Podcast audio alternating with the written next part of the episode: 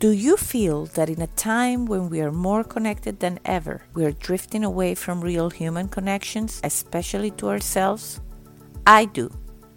Hi, I'm Leticia Latino, and I want to invite you to join me and my very inspiring guests in exploring ways to reconnect to your essence, to your definite purpose, to what makes you tick.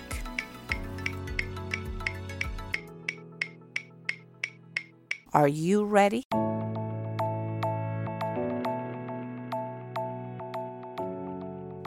Hello, hello, and welcome to a new episode of Back to Basics Reconnecting to the Essence of You.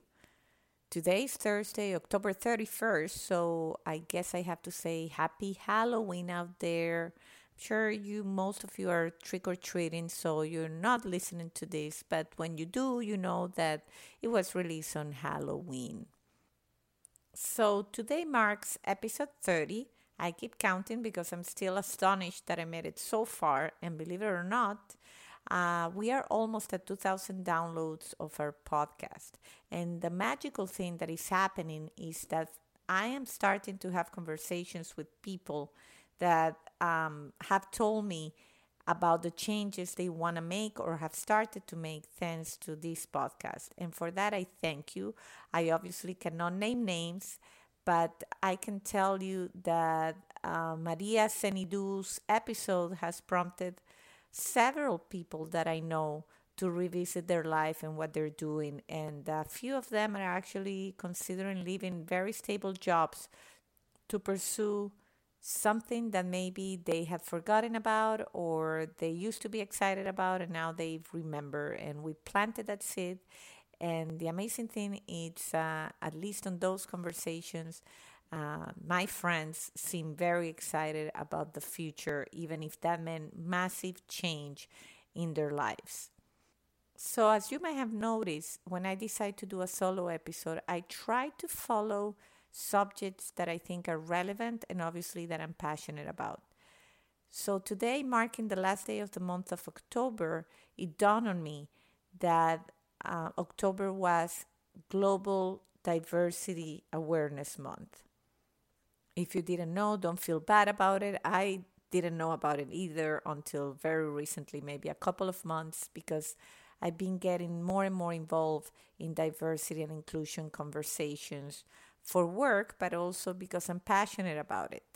And so, with that, I wanted this episode to be a shootout to women although I want to highlight that diversity, of course, is such a broad category and it means everybody, anybody that is in this world, every culture, every color, every gender, any thought really is diverse because we all think differently.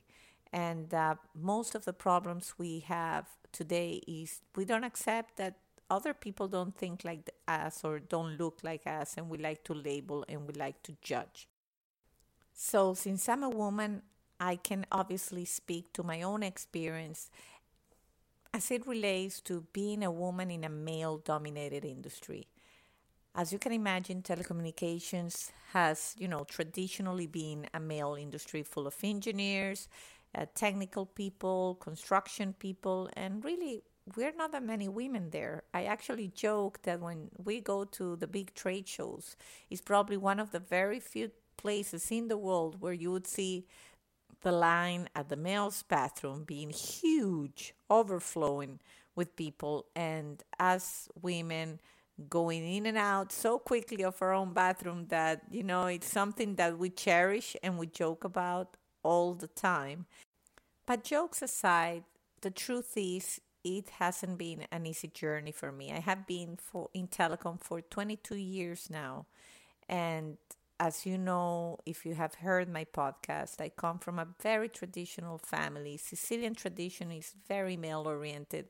And although I'm very lucky that my father saw through it, and I'm sure and I hope I can have him on my podcast at some point, but I'm positive that on one end, he wanted to empower the girls in his family, me and my sister, to be executive women, to be a culture sophisticated, intellectually sophisticated. But at the same time, he struggled with the fact that he came from the mentality when the wife and the woman stay at home and take care of the kids and, and does a great job at it. So I guess I got really lucky that he enabled me and provided me a platform to fulfill all my wishes. But it hasn't been easy because when you are a woman in a technical industry, you have all sorts of challenges. And if that technical industry is also male dominated, so I remember when we first thought about starting our company here back in 2000, 2001, that it was really an extension of the company my dad had founded in the late 60s. Um, we met with someone here in the States, and I was quite young at, at the time. I was probably 24, 23, 24. And I remember him telling my dad after the meeting, well, I can tell you, Saro, that you have gold in your hands. Because if you incorporate your company as a women owned business, you really will be in a fantastic position to take advantage of a lot of work that has to go to minority companies. To be honest with you, I was offended at that comment at the time because here I am just out of Nortel and have all my experiences and my languages and all this stuff. And this guy, instead of talking about, you know, maybe some of my achievements or my potential, he just saw me as a woman. And that's all the value I was going to bring to the company is the fact that I was a woman. I doubt that he maybe even thought that I would run the company. And so back then, obviously, I, we took the, adva- the advice because, you know, it would be stupid not to, and we look into it. And at the time, we realized that wasn't a viable option because I had a work visa by then. I wasn't a legal resident nor a citizen. So the women on certification wasn't available to anybody that wasn't on that category. So, you know, we put the matter to rest. Again, this is uh, 2000, year 2002. And so I went to start our business in the US. So let me tell you, one of the first things that happened to me, of course, I was coming from Nortel, which was a huge company. When you present your business card and it says Nortel, or at the time it said Nortel, people open doors for you. People are willing to talk. But here I am starting a brand new business in the US where our name or our brand meant nothing.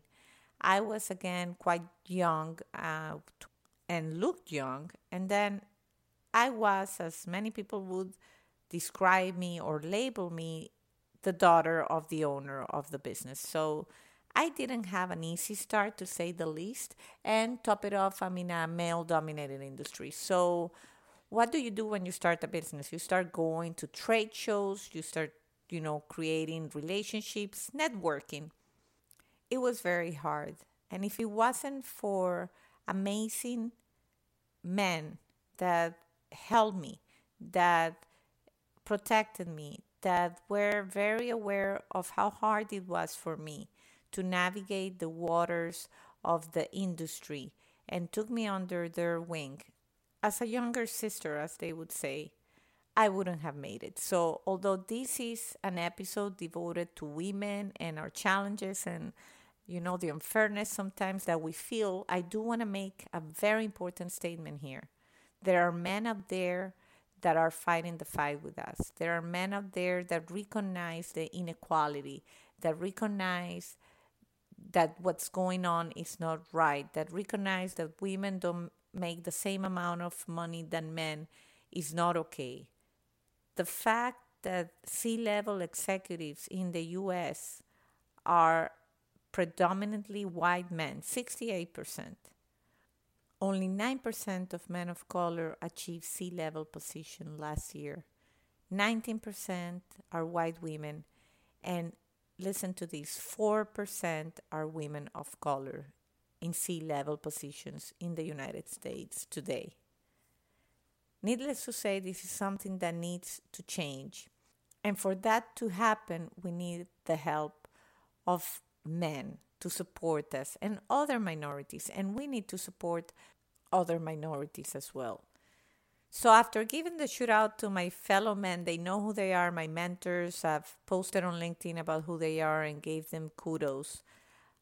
I want to tell you a story because sometimes I talk with people, and you know, obviously, many times are men that tell me it cannot be that bad, or you know, um, kind of doubt the challenges we have. And so they asked me to give me examples. And, you know, there's so many. I mean, when I go to a meeting with my dad or my brother, they usually think I'm the admin. They don't even address me in the conversation. And many of those conversations are supposed to be led by me because I'm the one leading the project. But the one example and the one memory that I have and is never going away it's something that I'm proud of and not proud of at the same time. And it's one of those stories that some people would say, Why would you say that on a podcast? It's not the story you want to promote, but I will promote it because this is how things are. So, again, I'm fully aware that this story might unsettle people. It's one of those stories that uh, it's like the elephant in the in the room. People know this happens, but they much rather not hear about it. But I can assure you, if you're in sales, and if you're a woman in a male dominated industry, you've dealt with something like this, or you've been excluded because of something like this. Um, so I've I've had a lot of thoughts about whether or not to say it, but I will because part of my journey in this podcast, I committed to being genuine and I committed to um, help making change. And I believe if we don't tell these stories to the world instead of just women uh, chit chatting, whispering about what happened to us, and uh, just sharing and looking for that support within the same people that know this is going on, nothing is going to change. We have to bring awareness about something that's happening and keeping in mind also that each industry is different. Not every industry that is male dominated has these issues. I'm sure each industry has its own issues. I can only speak for the one I've been part of for the past um, 22 years of my life and uh, the one that I've experienced uh, firsthand. And one thing I can tell you to defend some of the behaviors we see is that uh, in telecommunications, many, many times the projects we negotiate are huge projects. There's not that many potential customers. My customers are the carriers and the tower cos, so that makes it gives me a very, you know, few um, potential customers that I can deal with. So the stakes are really high. If you lose a deal, that can mean that you're done, that you're not going to have that opportunity for years, maybe. So, in any case, let's go on to the story. So, I'm at the trade show, one of the biggest one in telecom. It used to be New Orleans. This is 19 years ago. Um, so probably I, I was even 29. I wasn't even 30, so I was quite young still. And I'm at the show, and uh, one of my best customers at the time was there he was the purchasing manager for one of the big uh, infrastructure vendors. And I had a great relationship with him.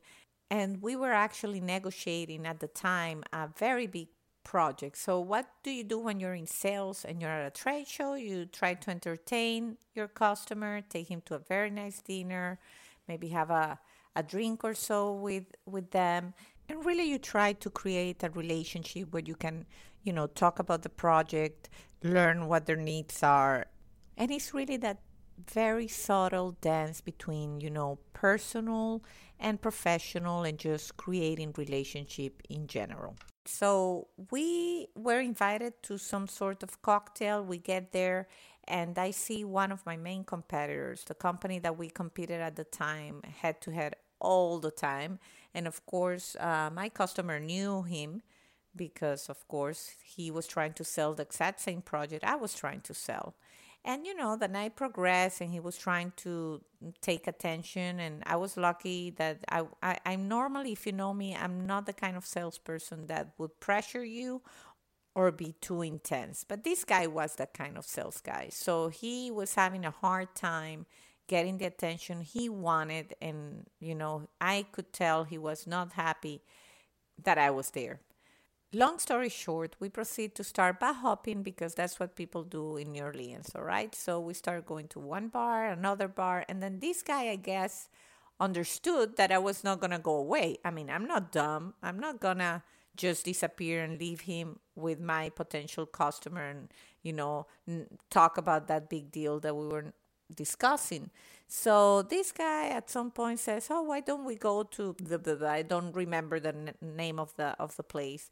And everybody was like uh, probably we were about nine people there, all men except me. And uh, I had convinced earlier that evening one of my best friends who was in the industry and didn't have anything major going on that night to tag along with me precisely to have, you know, that kind of protection that I was talking about before. And he said, Sure, I have nothing else to, go, to do. It was great.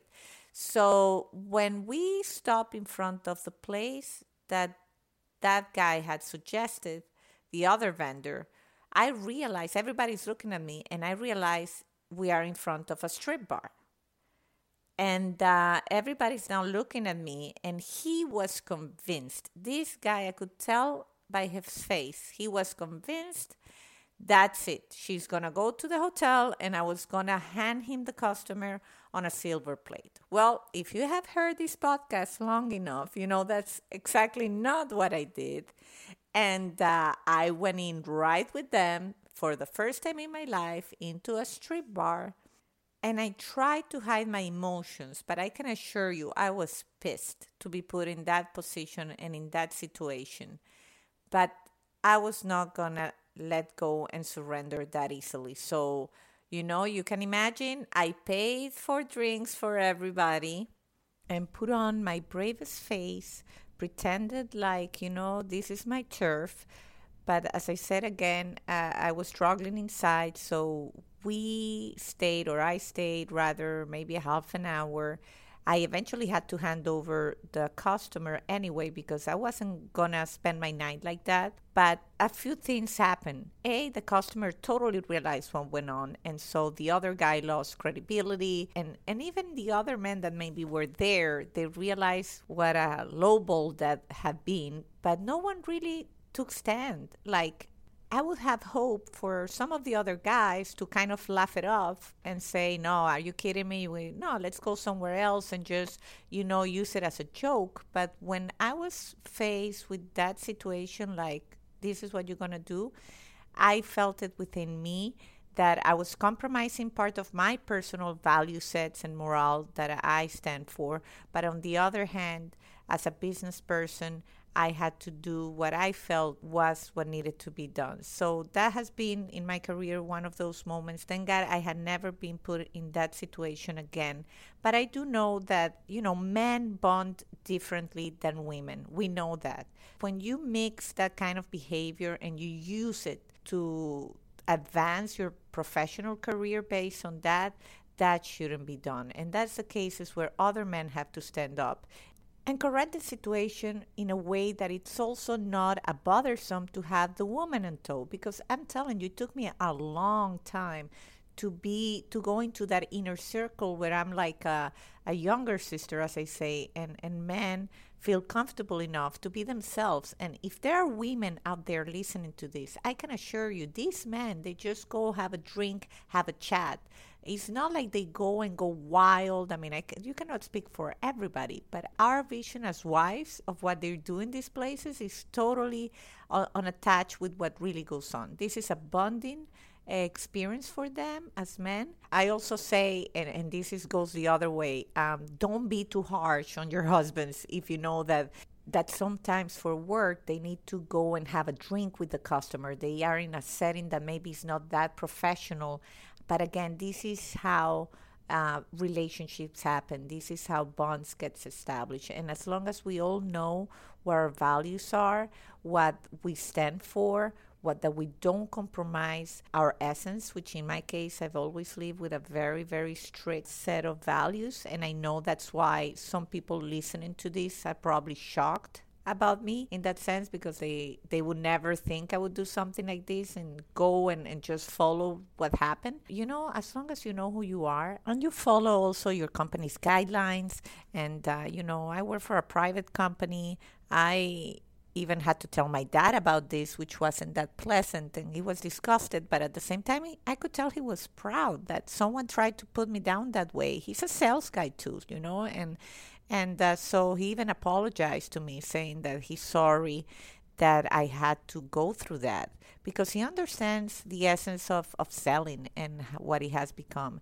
And that could be a whole different podcast because he's always talking about, you know, when he started in the 60s and how the industry was and now the changes he see. And, and, and definitely he's not proud of, of what they where where we come in as industry you see people lying more you see people losing their ethics you see people um, not being transparent so it it's really has turned into into a much uh, let's call it complicated environment uh, that we have to live however that night was necessary in my career to establish precedent. And i do feel there was a before and after after the night because in this industry everybody says it. It's like we're all first degree cousins. Something happens everybody knows if you've been in the industry long enough. So sure enough this story you know kind of filtrated. And i know i gained some respect from men after that night. But i was forced to do something that was out of my comfort zone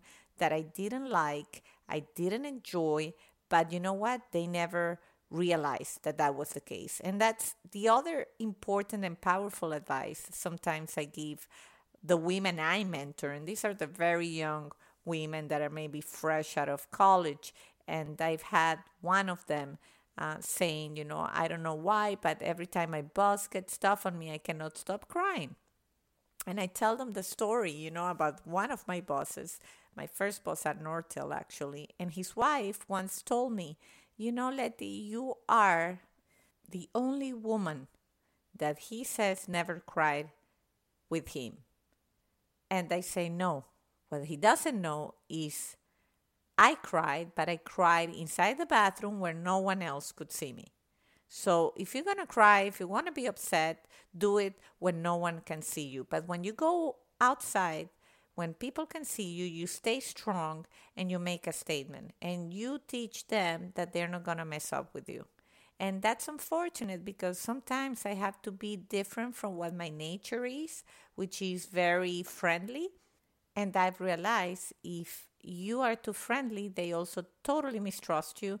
And then you run the risk that, yes, they want to hang out with you because they enjoy your company. But when the time to close a deal comes, they're not going to want to talk to you. They're going to want to talk to a man. So the road hasn't been easy. We've come a long way, but the struggle is still a lot. And I feel that I've had to course correct our journey.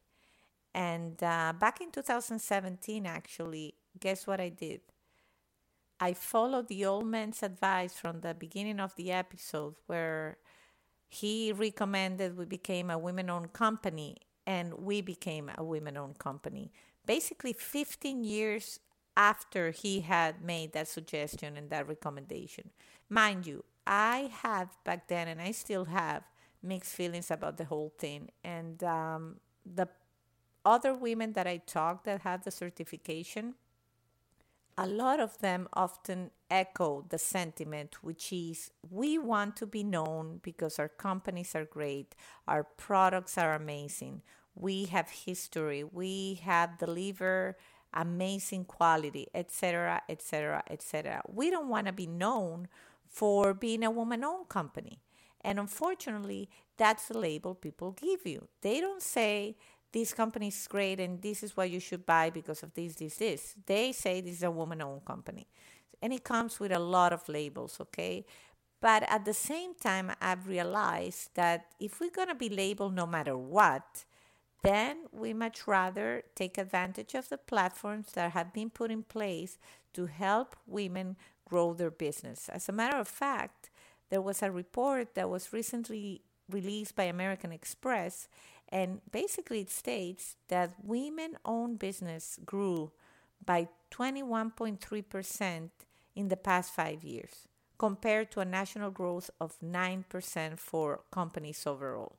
That's amazing. Women owned business are producing $1.4 trillion to the US economy.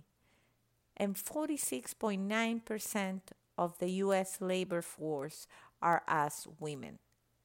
So the fact that there are reports, confirmed reports, that we want to achieve pay equality in the US for another 108 years or so.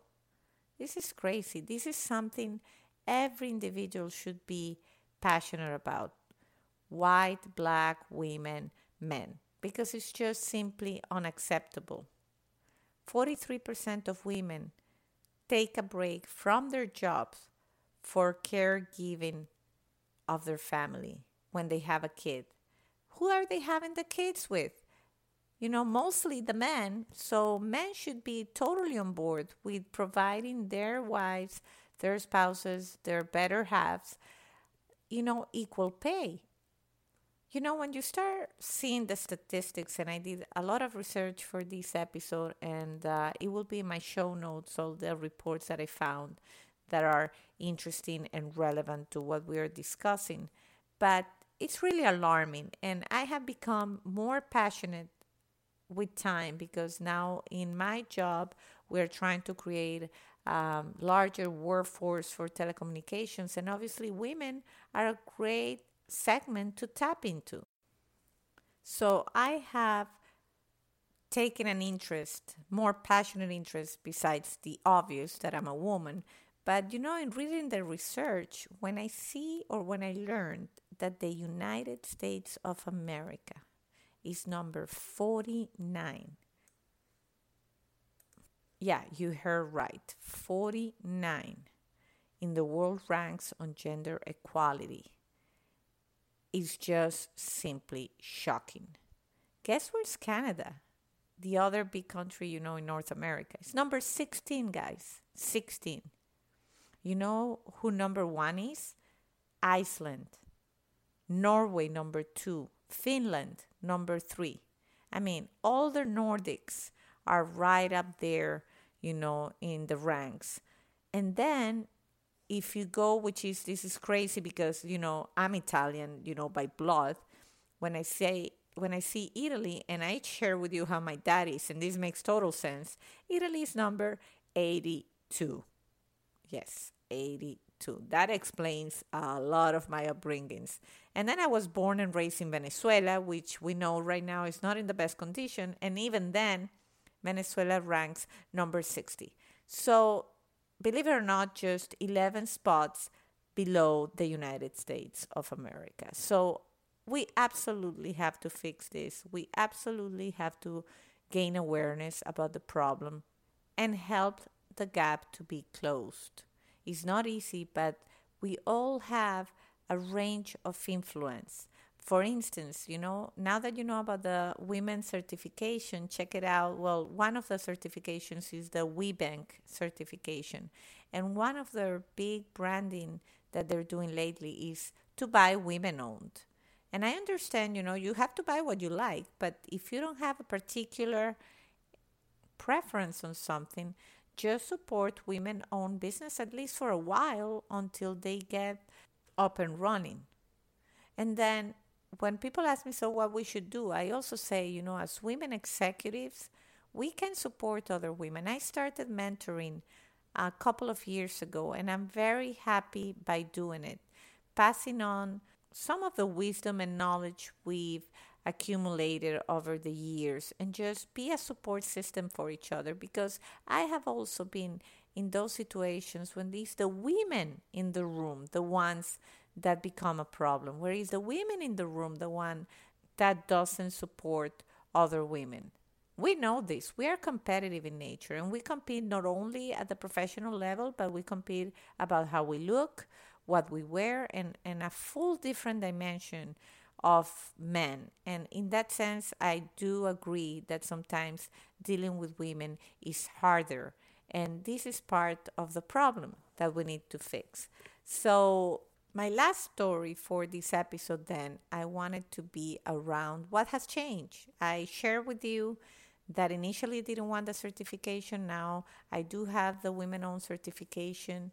What has changed? Well, For starters, I've become more involved in all the women owned events. So I've been networking and the power of people that understand your challenges, other women that have gone and navigated through the same exact issue that you have, is powerful. I imagine that when men, you know, go golfing and you know what it's called, the boys club, they've enjoyed this for a long time where they have certain camaraderie and they um, help each other and push each other. We haven't enjoyed that as women. We haven't really been uh, known for helping each other, as I was saying before. So I definitely have enjoyed being part of that, and I've met many interesting women, some of whom have been on this podcast. Then, on the business side, once you have the certification, what happens is any company that endorses the certification, and, and I mean, I mean, I'm talking that companies like BMW, Disney, AT&T, T-Mobile in my industry, Johnson and Johnson, Procter and Gamble. I mean, really most of the big corporate America companies have embraced women's certification. And what happens is once you have it, you deal with a specific sourcing channel. You don't go to the sourcing that everybody goes. You go to the diversity sourcing and so you for a change get a one-on-one interaction with someone that knows that you are a diverse company and that will take you through a different vendor registration process than just uh, a regular company. So if you're a women-owned company, I encourage you to look into it. It will be in my show notes. This is something you definitely want to do.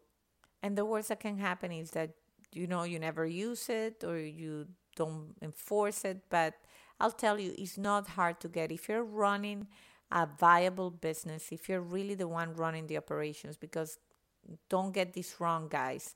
I know when I read comments about the women's certification, a lot of people say, oh, get your wife, and they joke about it. And this is another of the examples on how sometimes um, we get bullied. It's, uh, oh, this is a woman owned company. Who owns it? Your husband, and you are just in the in papers.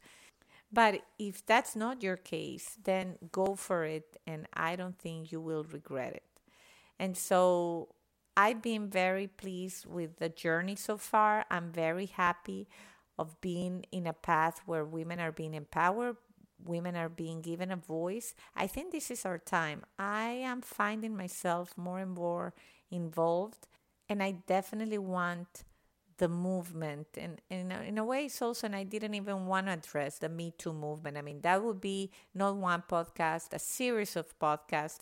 And i believe that if you're a woman in a male dominated industry we might have been like i have been very lucky never to say oh this was a sexual harassment. But i can definitely tell you stories that happened to me where they're in a gray area. And uh, i was very lucky that i was uh, able to remove myself from what could have been a very bad situation, but also where I was savvy enough, thank God for my Sicilian family, where I never promoted anything that could be taken out of context and always, always made a point of taking that, let's call it bodyguard figure or good friends figure, where I would feel safe enough to allow certain things like the story that I told you at the beginning of the podcast with my customer.